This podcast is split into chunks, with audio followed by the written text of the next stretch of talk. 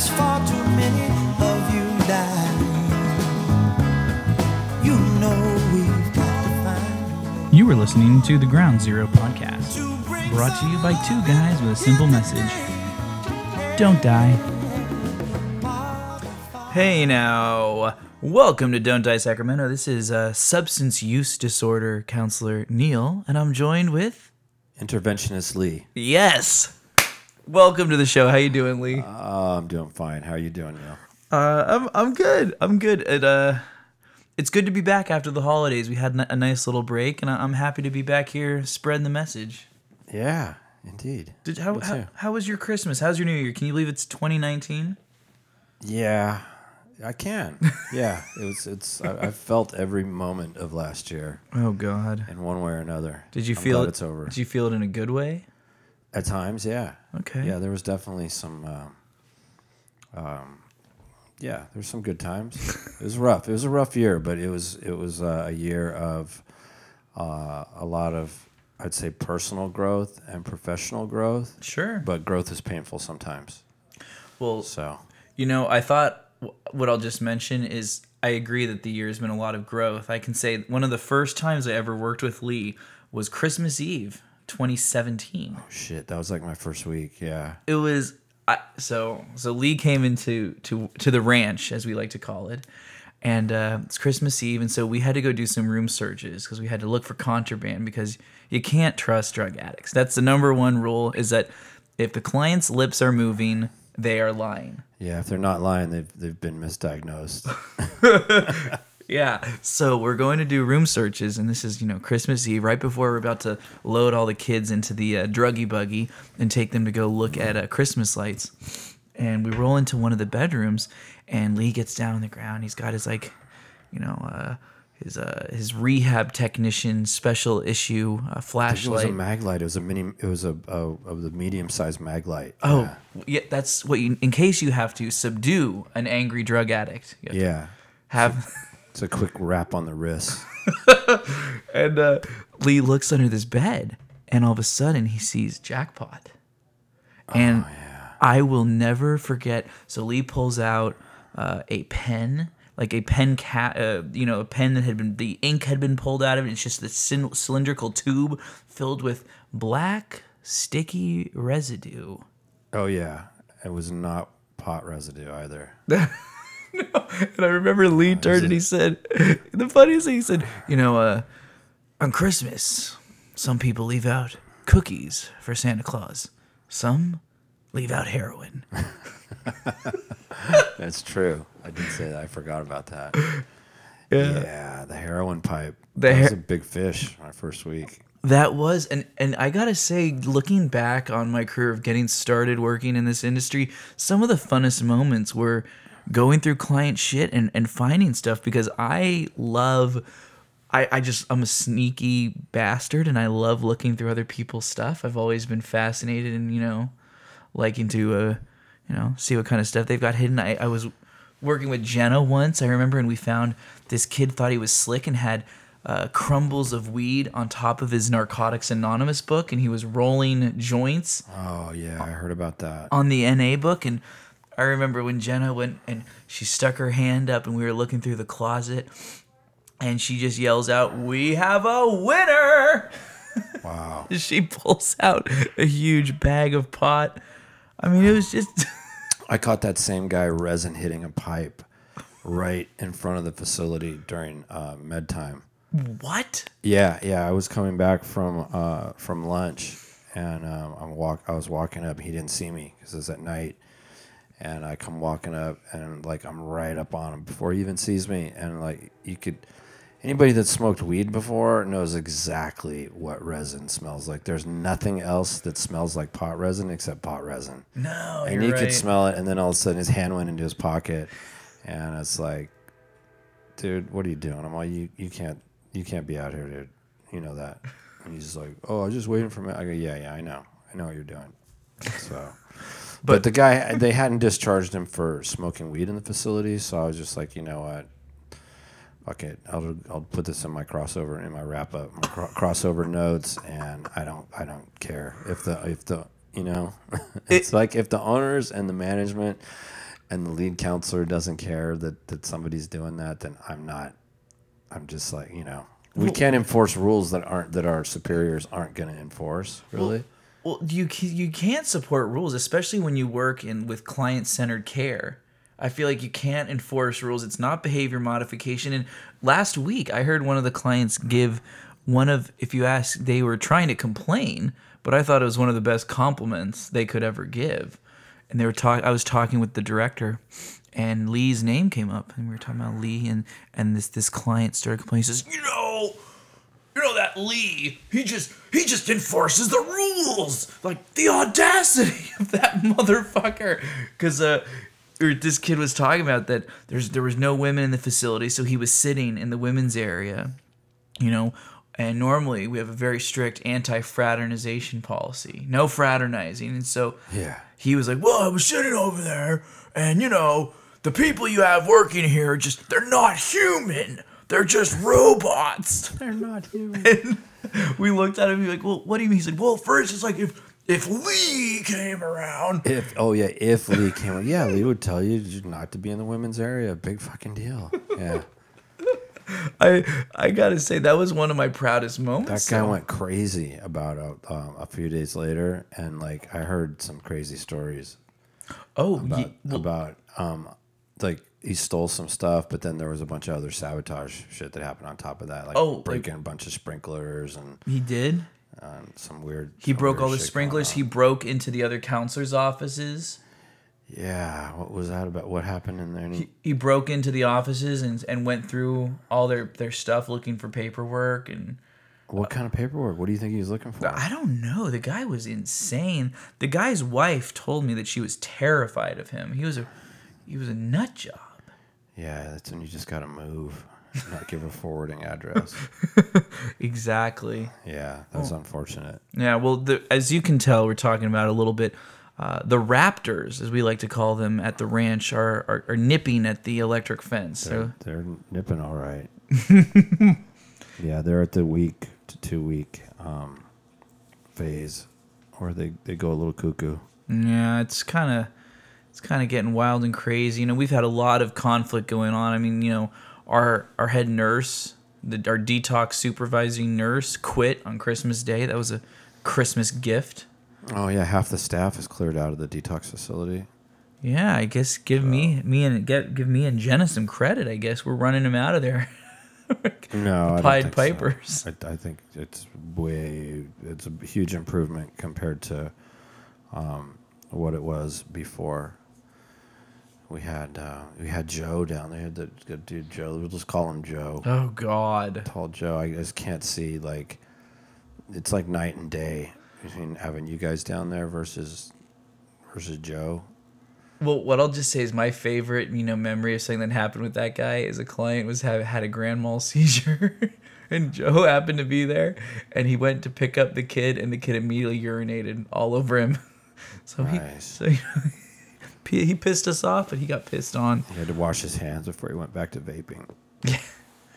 Do you hear that? It sounds like there's a herd of killer bees. It's a um, somebody's running a dishwasher or something in the next apartment over, and it's picking up a, a fan or uh, an appliance of some kind. Is what I think it is. that's what it is. Maybe maybe someone's got a huge vibrator going. That's well, that's what you get for using these expensive mics. Yeah, eh, well, that's true. I can tell you, you know, I bought, I did not buy these microphones from a s- substance abuse disorder counseling money, no, right? Uh, it's. Uh, I can only imagine what your life was was like before. I've been watching. Um, I had some time off this week for working all through the holidays, and um, I've been watching that show on Showtime uh, called uh, Billions. With uh, Damian Lewis and uh, Paul Giamatti, or like two of the, the big names on that show. And it kind of reminded me. There's a lot of uh, hedge fund, uh, you know, guys in in uh, in New York. A lot of trading going on and stuff like that. Or, kind of gives me giving me a little bit of insight on what your your your previous career might have been like. Ugh. It's pretty trippy. Well, I can tell you what my previous career was like is if you've ever, ever seen the movie uh, Boiler Room, Yes, that a great movie. That actually. was You know what's funny is I didn't realize at the time that Boiler Room was like bad. and that wasn't like optimal. I quoted Boiler Room once Yeah. when I went on a job interview and I told the lady remember the I told this manager of this of a bank this I said, "You know, the beauty of when you're making calls on the phone is you can be anybody on the phone. If you want to, you can be the president of the company on the phone. You can have a fucking eight inch cock on the phone. And I was like 21 years old. Mm-hmm. I was just like money drunk and didn't realize how wildly inappropriate I was. You're gonna go out on a limb and say you, you didn't get the job. No, the crazy thing is I did. You did get the I job. I got the job. oh, that's a statement about the industry right there. Oh yeah, the, the the girl's eyes lit up. Well, we also used to have a nickname for that boss. We She used wasn't imagining that eight inch. Yeah, she, she, we, what, well, we used to call her La Patrona. La Patrona. Yeah, La Patrona. Simone. She was this sassy Asian woman who, sassy Asian Latina woman who loved Two and a Half Men. We had a TV in the break room Ooh. that was t- playing two, two and a Half Men 24 hours a day. That was the only thing we ever were, were allowed to watch there. Very bizarre. Wow, interesting. Well, you should watch if you like Boiler Room. You should go back. Have you seen um, the movie uh, Glengarry Glen Ross? Oh my God, Yeah, yes. okay. I just was thinking back to the Alec Baldwin scene because they quoted. It was funny. They quoted um, in in the first season of uh, Billions. They were they were quoting that. They probably quoted Boiler Room somewhere too. It's just, it's been so long since I've seen it, but you should check you should check out that that show if you have uh, a Showtime subscription. I I uh, do actually. I have an I have a Showtime add-on to Hulu, and I would, I'd love to check Unless it out. it's not a trigger, it might be tr- it might be triggering for you. I know. God, with it, well, you know, it's, anytime I look at people who aren't, you know, flat ass broke wearing twelve dollars shoes, I sometimes get triggered. Yeah. But you know, our clinical supervisor actually quoted Glengarry Glen Ross to me Oh really? the other day when he was talking about working with clients. He said, you know, he said you need to ABC. Always be closing. yeah, uh, ABC with the clients, and he said we hire winners here. Yeah. And he told, and then he just kept it going because he saw I was getting the references, and he You're a said nice guy. Fuck you. his his great quote Go was, he's- home early. Take the kids to the park. Don't give a shit. "Do you want the Cadillac or do you want the steak knives?" Yeah. And I was like, "Oof, well, I want the Cadillac." You're in the wrong industry, he said. You don't deserve the leads. Oh God, the that was le- a fantastic movie. I love my favorite parts of that movie are um, the Alec Baldwin scene, and then of course everybody loves the Kevin Spacey. Like, will you? Will you go? Will you? Will you go to lunch? That's a classic one. But but the best is really listen really closely to um, Al Pacino's dialogue. You want to hear somebody that's just completely full of shit. He doesn't say anything ever. And all his stuff is just like he talks around things, and it's very much um, like loose association. And he's just talking and talk like he'll be like, "And I have this thing, and I can't, I can't tell you, but I will tell you." And you know what? It's it's fantastic. And you know, the summertime and the way things. Let me show you. And then, and he's just like he's just talking, and he just like leads you all around, and he's not really ever saying anything. And um, and and you know, it's it's fantastic. It's fantastic dialogue about just just it's just pure bullshit. well, it's, in, it- great. it's incredible movie. Yeah, it's really good. It's dark. I think it's based on somewhat on. Isn't it somewhat based on Death of a Salesman? Oh, I don't know. Originally? I have no idea. I think so. God, Arthur Miller. Yeah, I think so. I think didn't uh, did Mamet did Mamet write that? Uh, uh, Glengarry Glen Ross was in it. David Mamet. Let's find out. I don't know. Anyway, We'll find out from our friend Google. Well, shit, Lee. So, what the hell's happening? In so, I think actually we have some exciting news to tell the listeners. Uh, Lee here is about to continue his journey on, and is about to take a whole new level. Lee's a big fan, as we've talked about. And both of us are big fans of online courses, and I mean, th- th- that's where Yes. that's where my my possibly my gr- other greatest favorite Lee moment was. Uh, we had a a client once who was making some weird noises in the lobby, and Lee said, "Oh, you know, do I need to come out there and perform CPR?" oh, they were slamming something, and I'm like, hey, what? Yeah, and I'm like, "Hey, what's up? Is everything cool? Everything cool?"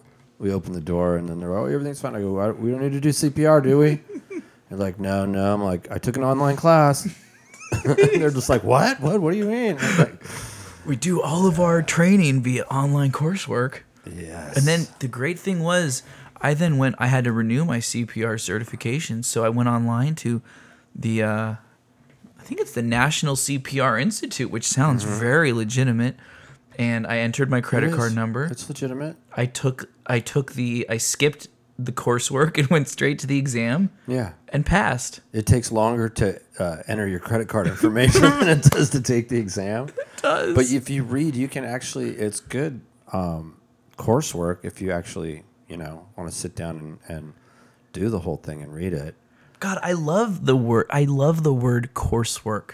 Coursework. Yeah. Is it why? I don't know. It just it, the way it comes off the tongue. I mean, because think about this when you say, you know, you could say coursework Like, or or cur- curriculum. curriculum or uh, Fancy. It sounds Latin. it. do- It's. I mean, curriculum sounds like something from a university, whereas coursework sounds like something from the you know, the uh, Ohio State Technical Institute. Sounds like going out on the golf course or something. Doing some coursework today out on the out on the back nine. Yeah, I got to work on my short game. Yeah. No, online classes are great, you know. It Well- works. I'm I'm not opposed to like I like I like lectures like I I but it's just for where I'm at and the the colleges that are um, within, you know, driving distance of me and just just the whole thing it just fits my lifestyle Oh yeah. better I where I could just sort of set my own pace and put in time when I have the time rather than um, trying to schedule my work days and everything else around having to go in and sit for lectures and Well, and that's. I mean, tell I I did you know my coursework through them, through the same place for my you know counseling stuff, and I got to say, with the greatest gifts of that was Uh, when I first started, I was working a lot of PM shifts, you know, three o'clock till midnight, and I'd come home and sit down and do work, you know, log on, do homework from like you know midnight, you know, Yeah. one, two, you know, I'd submit essays and discussion posts at two o'clock, three o'clock in the morning, then go to bed. I mean, it just it fit it fit my schedule. It was freaking amazing, and you can do anything. I'm actually have been looking at even master's programs that are online with mm-hmm. really prestigious universities. It's the way to go. Why go in? Oh my gosh! I mean, why limit yourself with the places that are available right next to you when you can, you know, literally have access to that from anywhere? yeah And it's brilliant. I It's a love new- it. it's a I'm- new age it's the future we were promised is Use it? computers to do things Dude, so, so, so you spend a ton of time today doing a bunch of research for the show. What what do you want to want to go over? Oh well, I just I I just I didn't want us to just flounder around um, all night or whatever. But I mean, we it, not that I'm opposed to that. I just I just tried Flounder. to I try to do before we come in for the podcast. We don't always get into it, but I I try to just pull up like some headlines and um, you know. Uh, I almost feel like it would be once in a while it'd be beneficial to have like a segment. Oh, the background noise disappeared. Uh, to have like a segment where we just roll headline news today in addiction. You know, you know? we, we we can do that. hepatitis outbreak in Montana. Oh you know, oh, but man. but no. So I went and I just re- Wait, wait, hold on, hold on. Let's let's do that. Like Wait, hold on, hold on. I got an idea. Okay. All right, ladies and gentlemen, welcome to the, the Don't Die News is about to begin, begin. Okay, so hold on just a second. Let me let me cue this up. Let's see if this works. Hold on.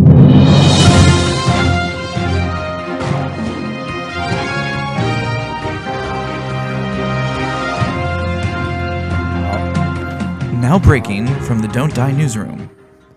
All right. Well, welcome 2000, uh, 2019, everybody. Uh, we have uh, late breaking news here on uh, our old friend hepatitis is back. Oh, not hepatitis.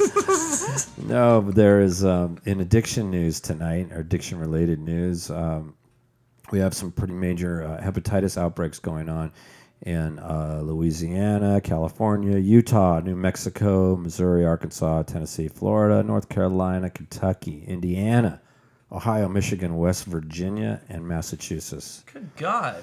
So, um, Do, we, do you actually know? You know how many types? I uh, and- types of check this out. San Diego is topping the chart. Well, okay, so some of these places, Louisiana had 28 cases um, last year during the period of time where, where this was measured. So, I mean, this is not like in the past month or anything like that. These stats were collected from, from last year. But um, I guess 28 cases would be considered a lot in um, for a state like Louisiana. But I got to say, San Diego is topping the charts uh, the charts at 600.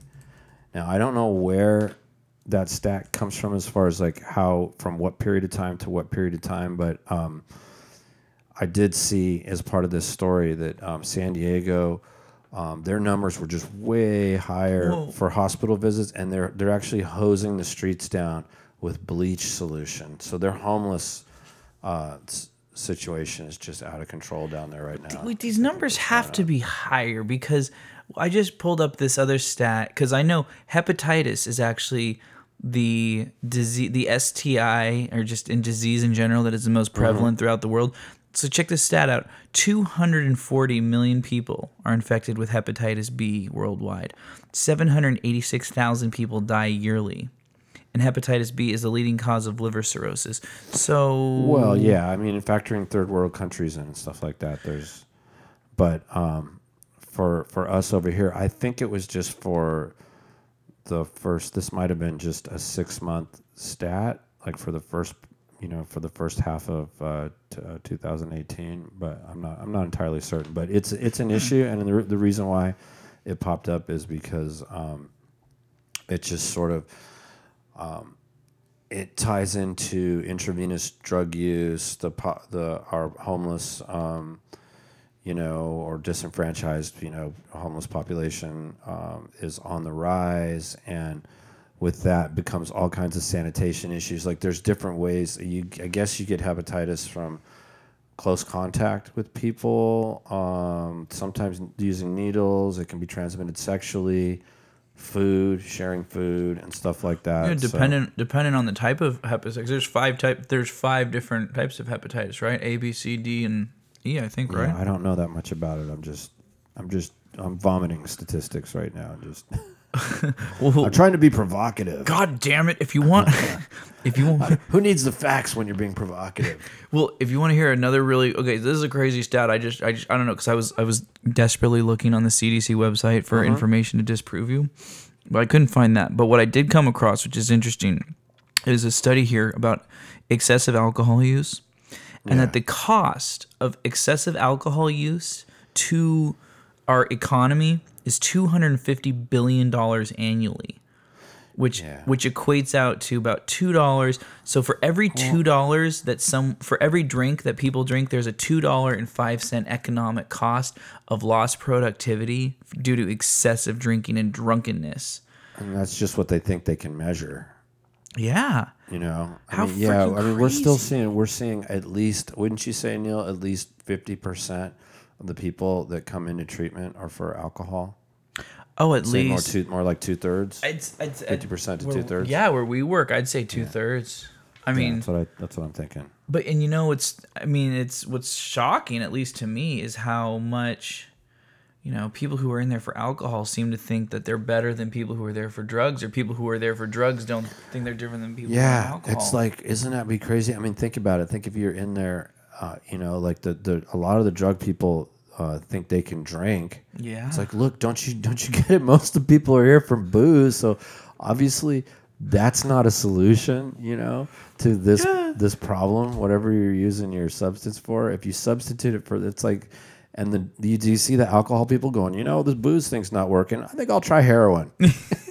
you know what I mean?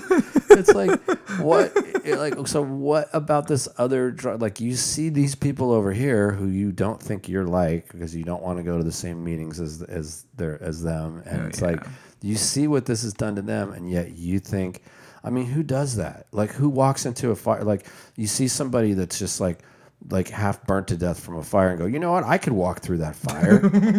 you know who does know? that? Alcoholics. insane people and i was talking about that in, in group i finally got to bring that up and it, it went over really well because uh, it occurred to me that um, when we get people that get sick from like cancer or leukemia and actually get treated for it and i just use cancer for an example because it's it's so prevalent and it's such a horrible you know, almost everybody's been touched by it in one way or another. And it's like, you know, no, who who gets, you know, like who gets cured like from or treated for cancer gets better, and then about a you know a couple weeks or a month later goes, you know what, you know what sounds good.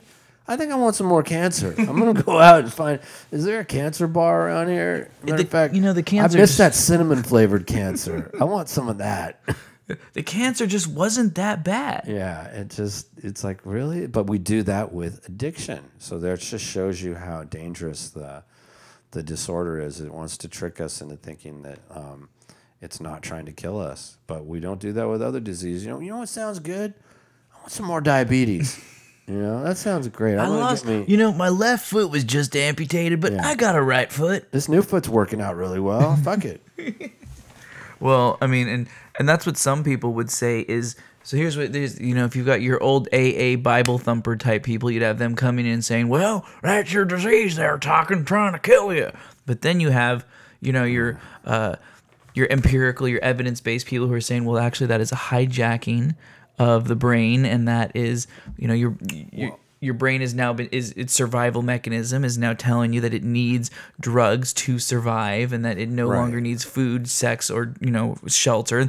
The most important thing is it's there's the drugs. It's going, yeah, it's going to um, a neural pathway that's been established. There we go. That worked over and over and over again, and it worked, and then and it does work. Like you, you're drinking. Um, you know, there's certainly uh, enough people out there that are drinking. You're drinking for an effect, right? And so your brain, whatever, obviously, the whatever the goal is, there's a goal, and then there is something you choose, you know, to attain that goal.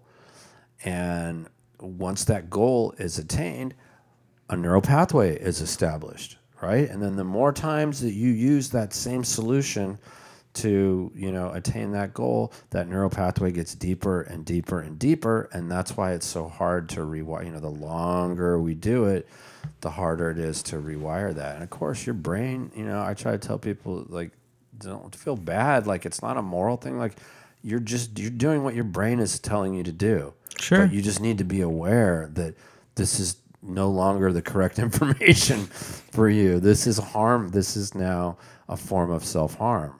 Well, it's a conditioned response. Yeah.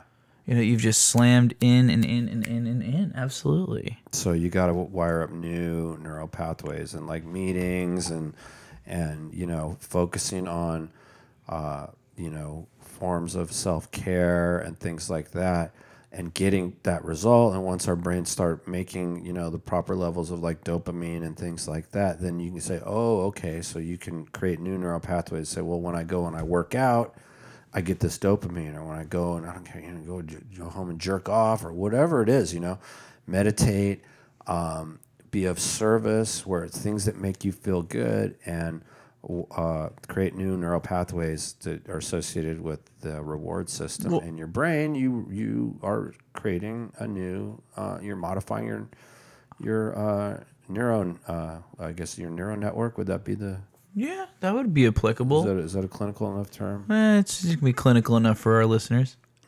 Okay. That sounded a little pejorative, but I'll go. Let's go with it. Well, you know what I will say though is in my own life, that's the reason I got into running was because, you know, what are endorphins? Endorphins really activate natural opioid receptors in your brain. I love. I was just talking about this earlier. I love opiates.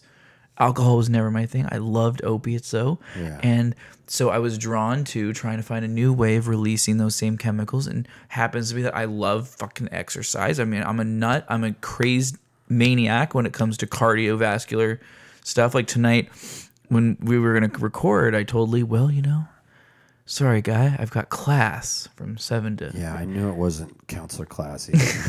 Some other kind of class. No, that's great. yeah." And actually, was that a boat horn? I don't know what that was. I could have sworn I do live next to the river. Don't worry though, listeners. I'm not in a van down by the river, just next to the Like river. the Huns are kind of. But I'm actually about to start doing a. Uh, I'm gonna have for the right now. I'm gonna be doing two different uh, challenges at the gym. At my spin studio, I'm doing a challenge to go there to ride every single day, and I'm also starting a three month long, 90 day challenge at this other gym I go to called the Academy Training and Performance Center. I'll give them a plug here in Sacramento. So just get ready to watch your buddy here, Nice. Neil, fucking sh- shimmer away. I'm planning on dropping like 10% body fat. Nice. That's awesome. I know I need to get on the diet you're on because Lee. I know this isn't a visual podcast, but if it was, you would need a you would need a smaller monitor to see Lee. I don't know. He's kind of drifting away. Oh yeah, I've been on um, Vinnie's Vinnie Tortorich's uh, diet. How do you No f- sugar, no sugar, no grains. h- how do you feel from that? I mean, Um, I feel good. I feel good. Uh, the only negative side effects I've noticed from it are, um, well, this particular diet, it's not a keto uh, diet, but it does send your body into ketosis if you're doing it right. ooh, and so you dump a lot of water and you just you need you need to make sure you stay really dehydrated and uh, you need to replenish your electrolytes because you dump a lot of electrolytes when you're dumping a lot of your stored up uh, water so you want to eat foods that are high in uh, potassium and magnesium or you get headaches really? like you can get headaches and that's you can get the headaches from being dehydrated. So you know things like almonds and you just got to look up foods like like dark vegetables. Spinach is a good one for magnesium. So like uh, yeah it's pretty good. There's a lot of good food that you can eat but you just eat off of he kind of gives you uh, this guy he's a celebrity trainer. I've heard him on drew pinsky's podcast and uh, he's got his own podcast and his, what he's got a book called um, fitness confidential Ooh, it's kind of like a play on Anthony Bourdain's Kitchen Confidential, you know, I'm thinking. But he's called, um, yeah, he developed this diet because he, he, um, he found himself, uh, he got leukemia and um, he was getting really sick. And uh, he didn't like what the doctors were telling him. And so he created this new diet. It just changed his life. It got all his um, he ended up like beating leukemia. I mean, I hope I'm not screwing the story up, but like I think he beat leukemia and um, all the other sort of um, problems he was having with his body. It just it really levels out your um, your blood sugar. You're, you're cutting sugar and grains out, which grains is a large source of. Um, they get converted to like glucose. I guess is my understanding. Like it, they get converted to sugars. All grains do. Really? And yeah, carbohydrates get converted to sugars, so it's all about limiting. And like, there's some people, health and fitness people, that argue with him, but um, it mimics it mimics the Atkins diet. It mimics a, a keto diet, and it's really high in like um, healthy fats, like avocados and olives and um, things that have the uh, you know that are high in you know omegas and you know omega 5 omega 3 and just yeah just sticking to that man dropping a lot of weight. It clicks your body into a fat burning mode Well, and Here's the only question that matters: How do you feel?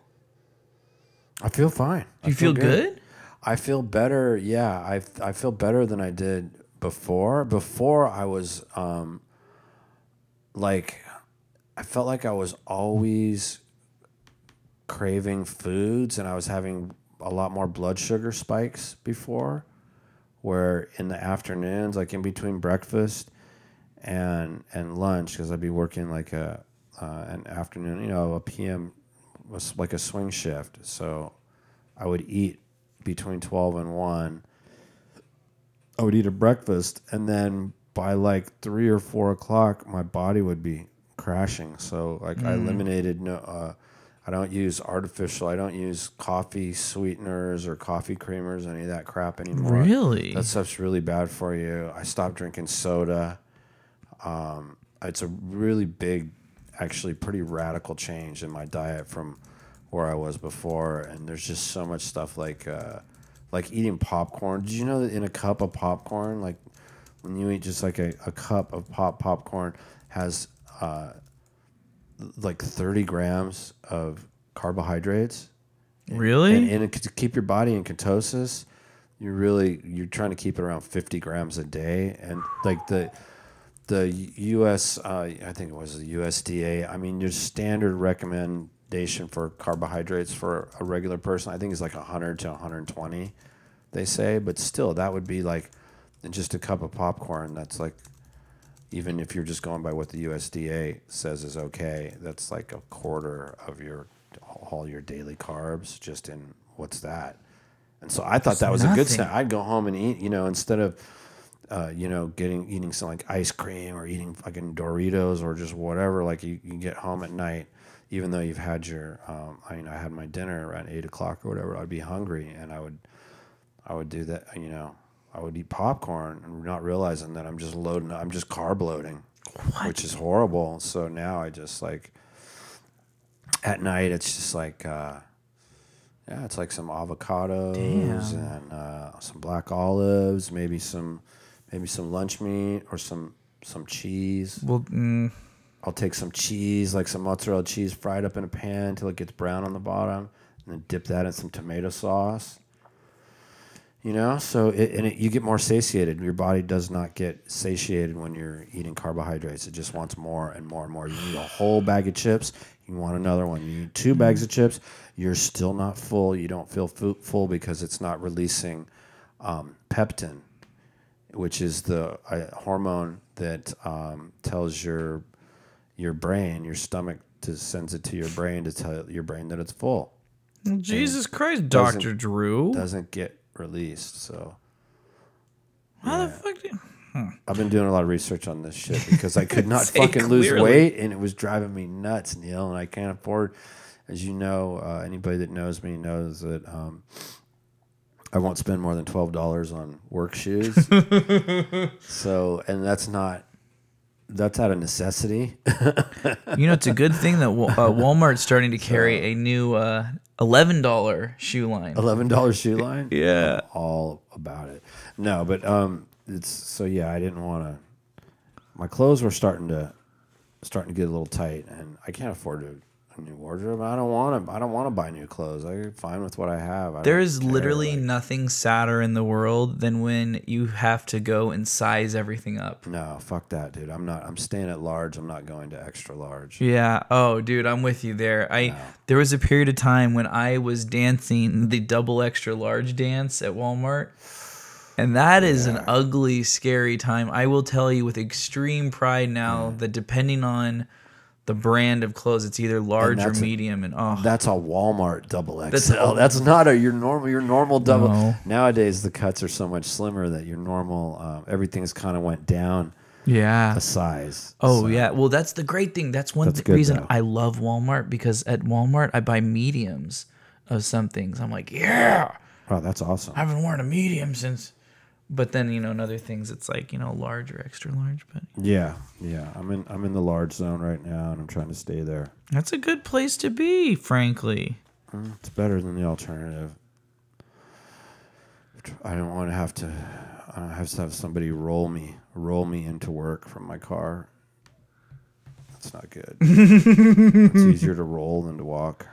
Oh god. Well, you know, it, it gets it what gets really really bad is uh. Have you ever seen the show My Six Hundred Pound Life? No, I can't watch those shows. Oh god. I can't, and it freaks me out because you know what I learned um, a while back, and I'm hearing a lot of other nutritionists, and there's a lot of corroborating evidence out there that um, that's one of the other reasons why I'm getting away from sugar is because can't, my family's riddled with cancer, and there's a ton of research out there that shows that um, cancer is directly related to sugar intake. That it that cancer once Wait, it wait, gets wait, wait, going, What? cancer feeds on sugar. It eats sugar. Really? It eats sugar. Um, what I found out, and this is uh, listening to, and I'm I'm I'm sort of quoting. I haven't read this as medical information, but I'm I'm heard doctors talk about this on podcasts, and like what cancer actually is is there's a mechanism in our body that repairs that re- repairs um, cells as they there's a certain amount of cells as your cells reproduce that don't get reproduced properly. There's Okay. they're defective, and there's a mechanism in our bodies in our in our you know it's passed down in our I think in our epigenetics is what it's called, and it's it's a repair mechanism, and it goes and the pro- and the problem is some people don't have that repair mechanism is is broke. It doesn't work correctly, and so it's not that you have more irregular cells being reproduced. I used to think it was just people that had cancer just had more irregular. Well, yeah, Yeah, they're, they're present. It's because the repair mechanism doesn't repair them. And so I guess there's a lot of stuff that you can do that di- diet related to to that. But the main thing with the sugar is also it's it's a double edged sword because cancer supposedly feeds on sugar, and also sugar causes inflammation, and inflammation um, is Isn't that what fight? Isn't it's that what fights really it? bad. It's really bad for cancer. It promotes like it, like inflammation and internal inflammation um, is is uh, linked to cancer also. Dude, you've then- really done your homework. Yeah, it can Holy affect your shit. your sleep too, like um, you know your diet and all that stuff.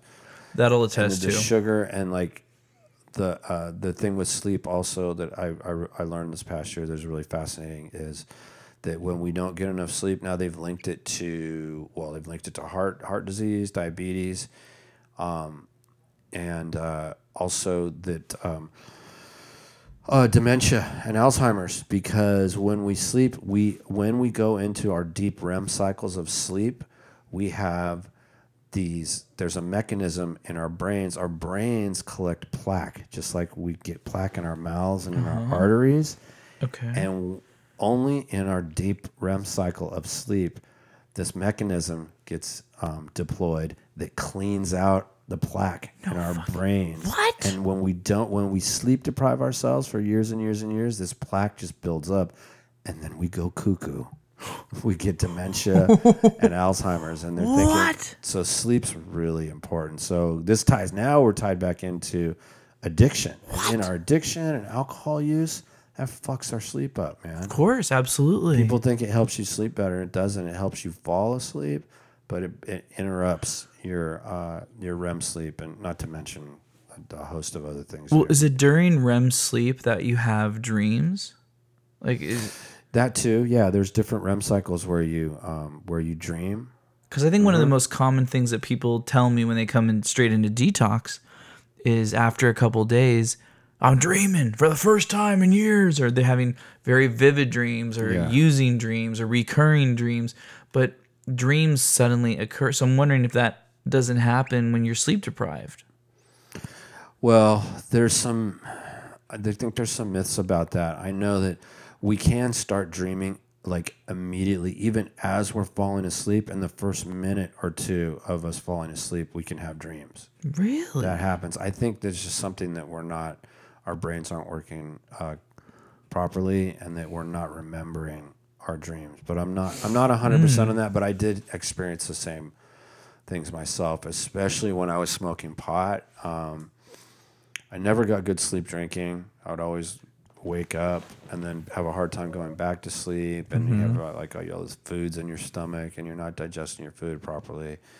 And then with with when I smoked a lot of pot, um, I just wouldn't remember. I used to get No. two things: night sweats. I used to get a lot of night sweats, and then not remember my my dreams. And I don't get night sweats anymore, and I um, I definitely remember my dreams on a regular basis. Oh, my dreams now. I really know what's hap- happened. Oh yeah, for like an hour or two sometimes.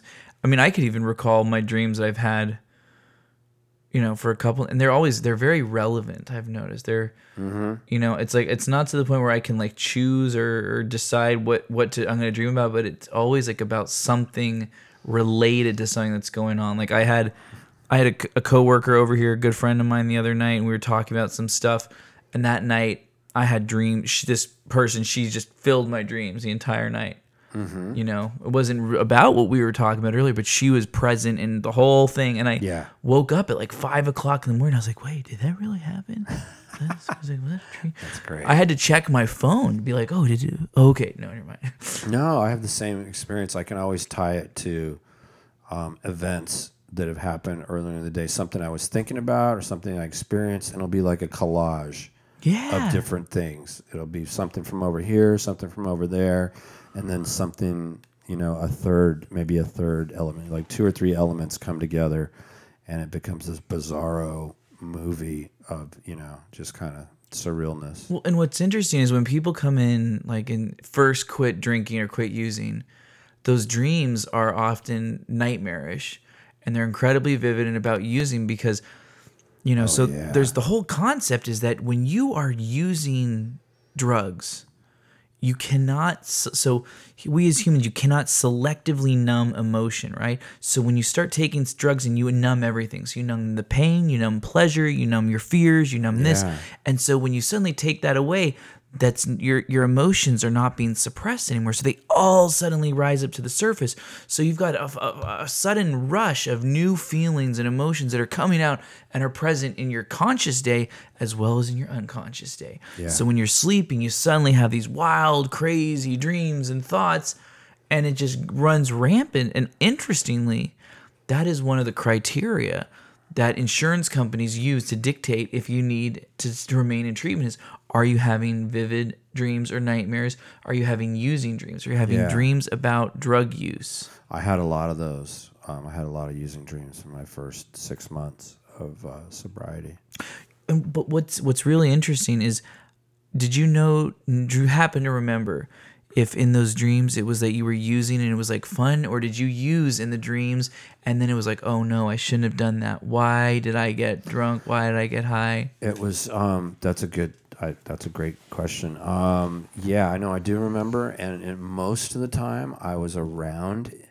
I was around the drugs and not and not wanting to use them and not partaking, and then occasionally I found myself partaking. Now, in inside the dream, I was always. I was ninety percent of the time, I was aware that it was a dream. Like it's like I'm in the dream, but I know I'm dreaming. really So there's some separation. Yeah, it's like I'm aware that okay, I'm dreaming right now and this isn't real. And but then every once in a while, um, in a super deep sleep or something, or like deep, deep in a REM in a REM sleep, a dream actually becomes, you know, real where it's it's real. But I can almost always tell that like I know I'm aware that it's actually a dream while I'm dreaming. what But every once in a while, I'd, I'd wake up kind of panicky, like, oh, Isn't there fuck, s- I just lost my sobriety. And then realize, oh, no, I didn't. It was just a dream. what's that shit called when you're able to control your dreams Um, I don't know. I've heard the term lucid dreaming, but that, think Yeah. that's different. Well, what? Uh, so lucid dreaming is the ability to know that you're dreaming while you're dreaming, and to So be able, I do that then. yeah. And once you're loop lucid, you can explore and even change elements of your dream. So you're like conscious and Well, I can definitely wake myself up, like from in the dream. When the dream What? starts to go bad in the dream, No I'll just be like, all right, that's it. It's time to wake up. And then all of a sudden, I'll just wake up. Are you freaking serious? Yeah, no, I'm dead serious. It happens all the time, and I don't have nightmares very often. Um, it's rare that I have any kind of like what you call a bad dream. But yeah, I've had dreams before that were turning violent, where someone was, you know, where I was about to die, and I always, I just go, okay, No I'm way, done. You know, really? I'm done. Lights on. You know, and I just wake up. I pull myself right out of it. You know what's interesting is in your dream, if you dream that you're gonna die, and then in your dream you dream that you die, you immediately wake up because your brain cannot process the thought of being dead. Yeah. because you don't know what death is. Think about it. If you have a dream and like you get into some sort of an, an incident, you will never die and then go to heaven or die and go into. It, it's always that you mm-hmm. die and you are awakened instantly. Yeah. Well, that's all we've known. All we don't know. Well, even if we sat here right now, Lee, and I asked you to, you know, really think about your death, to talk about death, like what mm-hmm. death is, like what'll happen when you die. Your bra- your brain, you can't process the idea of really visualizing and really playing through your own death for more than a couple seconds. It's one of the most uncomfortable things you can really think about. For some people. you, for I'd, I'd say for most, unless you're suffering from some real major mental illness, and then you're able to think about it. But Well, I, would think it's a big. I think it's a big arc in a person's spiritual uh, journey. I mean, losing fear of death, like, and I don't think it ever goes away completely because everybody has a certain fear of the unknown. But um, when you I I'll tell you when if you when you work from the premise that um, the your your energy has always you know existed. If you go from this idea that that your energy your spirit your soul is eternal and has always existed and will always exist then um, definitely your fear of death uh, can be greatly diminished. But you know that's True, one way of thinking. But when you think if people that think and that also ties into i think addiction and hedonism and and just as carnal you know just being super carnal in your your orientation is like if we if i think well if this is my only life if this is all there is well i'm gonna do everything i'm gonna just fucking go go go you know what i True. mean so want to cram every experience you can out of every second. um, you know, the truth is nobody knows. Um, nobody knows the truth or, or what, what happens. But um, there's a lot of philosophers. I've um, I was reading a thing with uh, I want to say I think it was Aristotle. Um, it's crazy. This guy, and I'm paraphrasing the story, but it was, it was it was really cool. I was looking for quotes, and this quote came up, and I really liked it. And this guy, this man, comes to see Aristotle, and uh, he's got this problem, and he's like, you know, there's this guy, and he's he's in my house, and um, he's he's not a very smart man. He goes, but and he's you know, and he knows this this geometry, this math, and I don't know how he's learned it, you know, and it's it's confounding me. And Aristotle says, well. Um, has this man always been in your house? And he says, yes. So apparently, this guy was raised from a boy in this in in his in his home and now all of a sudden he's trying to figure out and he's doing all this crazy math and he's like where the fuck did this guy learn this stuff? You know there's no school. I haven't he's never been away. Like he's confounded. He's like how does he know this? How does he have this knowledge? And aristotle says hmm he ponders it for a minute. And he goes well he goes and this man has always been in your house and has never left. And he says yes. And he says well he said then he said, then be of good cheer. He said, uh, because he says, if, no, he says, if the soul is immortal and has always existed, he said, then be of good cheer and ask yourself, um, not what you have forgotten or not what you do not, what is it? Oh, ask yourself not what you have forgotten, but what you, no, no, no. Okay, hold on. Let me, let me, re- I'm going to stop. Okay. If the soul is immortal and has always existed, then be of good cheer and do not ask yourself what you do not know, but ask yourself what you have forgotten. Ah. In other words, and his premise is that this guy attained this knowledge in a prior existence, in a prior dispensation of time. So I actually completely get that.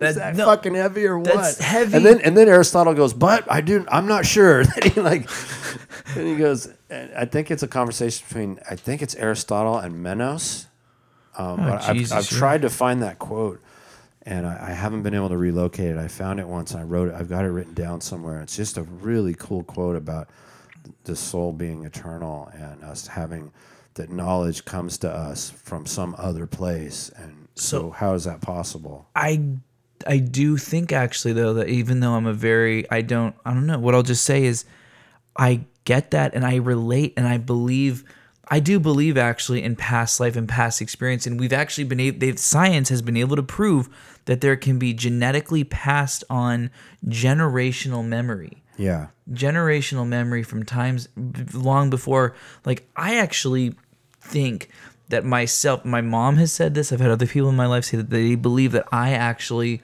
lived and died on the titanic because i I've heard these references to the Titanic before. That's that's that's pretty interesting. I, as a very young kid, like when I was, my mom was showing me some stuff this last time when I was home for Christmas. When I was four years old, I was obsessed with the Titanic. Before I could even read, I had oh, this dude. drawn fascination to it to the point where before I could read, my mom had this old VHS tape of the movie A Night to Remember, which is a horrible, horrible 50s Titanic movie. But I used to watch it over and over again. She actually drew a picture on the cassette of a boat because I mm-hmm. couldn't read and I wanted to pick it out and watch it. And I would build models and I like to study and read. I mean, and now this was in.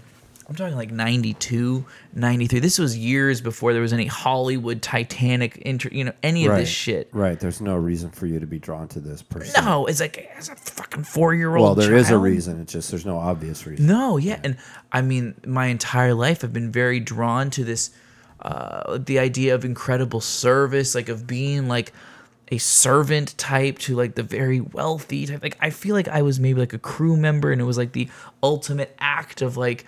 Uh, of being a gentleman, of like you know putting someone in a lifeboat and drowning with, dignity. I don't know. It's totally possible. Um, I got to get you this um, documentary. I saw this documentary on Netflix about reincarnation because I've never been really big on it. I haven't had never given it much thought. But what you just said about epigenetics does tie into that about trauma being passed down through our through the gene pool. You know, transgenerational Oh, yeah. trauma. But no, I watched something really similar to what you're saying on a, and I'll get you the name of it. I don't know the name of it um, off offhand, but it was about reincarnation. It was a documentary on Netflix, and it's about this kid. This kid um, starts having these nightmares when he's like two and three years old, and he's just he ends up being obsessed with planes, and he's re- he reenacts this thing over and over of this guy like kicking his way out of a cockpit. And as he gets older, more information comes out. He starts naming names and, and stuff, and he's, he, he calls himself by this other name. Well, they end up, his parents don't believe in reincarnation they're hardcore Christians, and they're just like, yeah, we can't. We, but his dad finally says, "Fuck it, this is something's wrong with my kid. I got to figure this out because he wakes up in the middle of the night screaming every night, like literally every night would have this What? dream." And you go into this kid's room, and everything's airplanes. Every he's just obsessed with planes. And then he um, and he calls himself the, a name like his name's Bob or whatever. And so then the father starts doing research, and he finds this World War II pilot by the same by the name that this kid's calling himself, and it and the guy goes down in a plane and has to kick his way out. Like literally, the the way this guy dies in a plane is exactly how his kid's reenacting it. And then to take it even further, when the kid becomes like five years old, he starts talking about other people that this guy he goes, Oh, and by the way, Dad, he goes, um, he goes, Joe and Billy and Fred and Tom are all in heaven and they want you guys to know, they want everyone to know that everything's okay. And so the fucking dad looks up, turns out there's he finds a photo of Joe and Bill and Tom. These were other pilots that this guy knew What the fuck? and the guy and these it's fucking insane dude and so then the guy's the kid is like his body is possessed like the spirit and then finally when he's like seven years old oh you want to hear it gets even deeper dude and the guy goes yeah. He goes i picked you. I picked you. He's like why? Why are you in my son's body or whatever? And he's like i picked you. I picked you to be my parents. He goes i saw you. I saw you in a giant pink building with palm trees. Come to find out this kid was conceived in Hawaii at a pink, a giant pink hotel with palm, with palm trees. That was the night the night that he was conceived was you know the like he saw it, like and they're just like holy shit how can he possibly know this stuff? So they take him out. They go to Hawaii. They take him out like close to the crash site of where they think this guy's plane went down. And uh, they do like a funeral and like they they uh, um, uh, memorialize this guy and have his kid um, say goodbye and he's like you gotta let him go. You gotta let him go. You gotta say goodbye. And the kid's just weeping and he's just he can't and then finally and he says goodbye and then after that it's like the kid actually has like a personality change like goes through and becomes like his who he's supposed to be. The dreams go away, everything goes away. The only thing that doesn't go away is his obsession with uh, being a pilot. And they follow the story up until the kid's 12 years old. And it's like all the dreams, all the shit goes away. He never talks about this guy again. And uh, it's fucking heavy, man. I couldn't believe. And that actually, I was having uh, like, I was in a crisis of faith at the time, and was really um, struggling with be- bel having a belief in God or whatever. And then I saw that, and I was like, that really helped me out. That helped me actually with my recovery and this idea of, you know, accepting that a higher power, that something else is in control and I'm not, and that that things are happening outside my control that are good and positive. I don't need to worry about it. I don't need to worry about. I can just let go, and um, and you know, sort of assume. And the whole thing is that, and that's what strengthens my belief, Neil. I know you're you're a bit of an atheist, but um, my belief in an afterlife was the part of this story where these guys are saying, and I've heard this before, where people are talking to you from from heaven, and I don't think everybody's running around in white light and all that, but you know, we just don't know what kind of shape or form our energy No. transcends to. Um, our body does weigh less after we die, so they say the soul has a a weight. It's like eight ounces or something like that. I have heard that actually. Yeah. So who the hell knows, man? This is we don't get all the answers in this life, and I think that's part of what makes us want to drink and use. I really do think that's one of the core things that because there's something in our brain that tells us that we are not being told the fucking truth of everything here, and it really fucks with our heads that we don't know exactly what's going on, and we can only we only have part of the puzzle in this existence. Yeah. And I think drinking and using distracts us from that and the idea that, um, you know, we're mortal and maybe this is all there is or, or whatever. But fuck. That's who knows? heavy. Who knows? The shadow knows. Wow. Well, you know what I say. You've given me, given me a lot to think about. I think I know what I'll be doing tonight uh, after we finish cutting this podcast. Is watching some Netflix. We're gonna find that documentary. I'm gonna find that documentary. That's freaking heavy, Lee. Um, that's all I got for tonight. Do you have any final final? That was a heavy thought, man. I, I think we might want to just mic drop on that. I think that's a good closer, man. Yeah. You know the um that we, we don't know. There's so much shit we don't know, and that's I'm learning that in my journey. It's that goes back to sort of um, my journey in in in counseling and trying to help people and stuff like that is I've really had a change in attitude with. Um, I I think it's. I, I just don't know. I try to start off every day with, I don't fucking know. Yeah. I don't know. I don't have the answers. I don't have the solutions. All these things are theories and ideas and even science because science changes and that's great. But let's just stay open. Let's stay open to any and all uh, solutions and Just- not judge anything as being an absolute. There's only one absolute. The only absolute is to not die. To not die. Yeah, that's I, I I'm sponsoring this kid right now, and he was asking me he's like, "What do I need to do? Are you gonna make me breathe?" I said, "No, man." I said, "I don't And care." fucking stay sober till you figure it out. Yeah, so just don't die before you figure out the solution. I don't really. I told him, and he's this because this kid has been through twelve step world before. He's been through Alcoholics Anonymous. He's been through all this shit. He's like, "Are you gonna tell me I have to do the rite of gratitude?" I said, "No." I said, "I'm not even gonna sit here and read the book with you." Yeah. The guy looked at me all fucking crazy. He's like, "What?" And I was like, "No." I said, "Man, you you- you can read the book. You can do that." I said, "You know, I'm just gonna hear it. I'm gonna guide you to take you through the steps." I said, "I'm not gonna be your counselor. I'm not gonna be your therapist. I'm not gonna be your best friend. I'll take you through the steps and I'll tell you what's worked for me." And I said, "The only thing," I said, I, I I don't really care what you do." I said, "The only thing I care about what you do is that you don't die."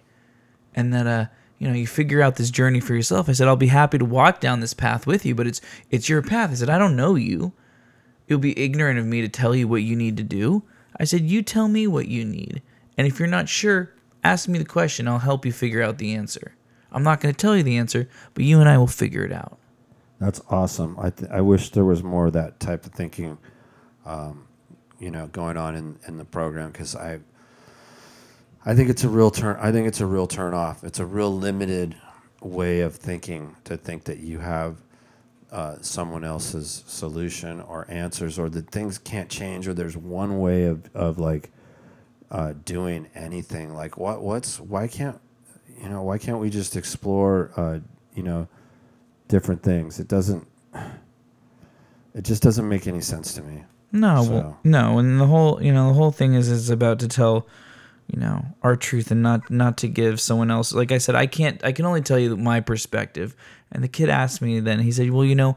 He said, I, I look at these guys who've been going to AA for 30 years. And I'm like, why the fuck are you at this meeting? You know, how often do you go to a meeting? I told him, I said, well, dude, you know, and honestly, I said in the last six months, I've probably been to two or three, I've probably been to three meetings that I wasn't paid to be at. But um, I said, you know, that doesn't mean that there's going to be periods of time when you may not need. I said, I don't know. I can't tell you how many meetings you'll need to go to. I said, um, the whole point is at the very beginning, you want to do a lot of these recovery activities so you get conditioned, so you get used to doing it, so that when you need that resource, you know it's available and you know it helps. So the reason why it's encouraged for you to call other alcoholics, call other addicts, is so that it's not a foreign idea, so that when you need help, you know you can reach out to other people. I said maybe you won't need to go to a meeting, you know, every day or every week, but you know there may be a week when you need to go to three meetings a day every day. Yeah, it's a new. It's a neuro. It goes back to the neural pathway thing we were talking about. Like what you're doing is you're wiring a new neural pathway. Like your solution, instead of picking up a drink, your solution is call somebody. And you call somebody, call somebody, call somebody, call somebody. You got to, you know, repetition. You got to repeat that and drill it into your into your head. But yeah, this shit's got to evolve, man. I, I did a group on uh, just taking a daily reflection the other day, and I'm just like, well, you know what? I took a daily reflection. I go and I didn't like I didn't like part of it. I go, so I changed it. you know what I mean? Hmm. This may sound arrogant, but the whole thing was, That's and it was a God thing, and it was talking about bondage, and it was the, the premise of it was help me to relieve the bondage of self, so that I may do Thy will. And I oh, didn't Oh, like sounds that. like the third step. I didn't. That's what somebody said, and I said, you know what? I don't. I didn't like that because so many people have a hard time with with God and higher power. So what I changed it to was, help me relieve the bondage of self, so that it, I may be, so that I may better be of service to others. Ooh. You know what I mean? Yeah. Because at its core, I felt what that was saying is it's not the bondage of self. It's not the bondage of self is ego, right? Sure. Help me let go of my ego so that I can serve others. Because this whole do thy will thing is like, you know, we can really get in, into some existential um, shit on that and just say, well, how do we know?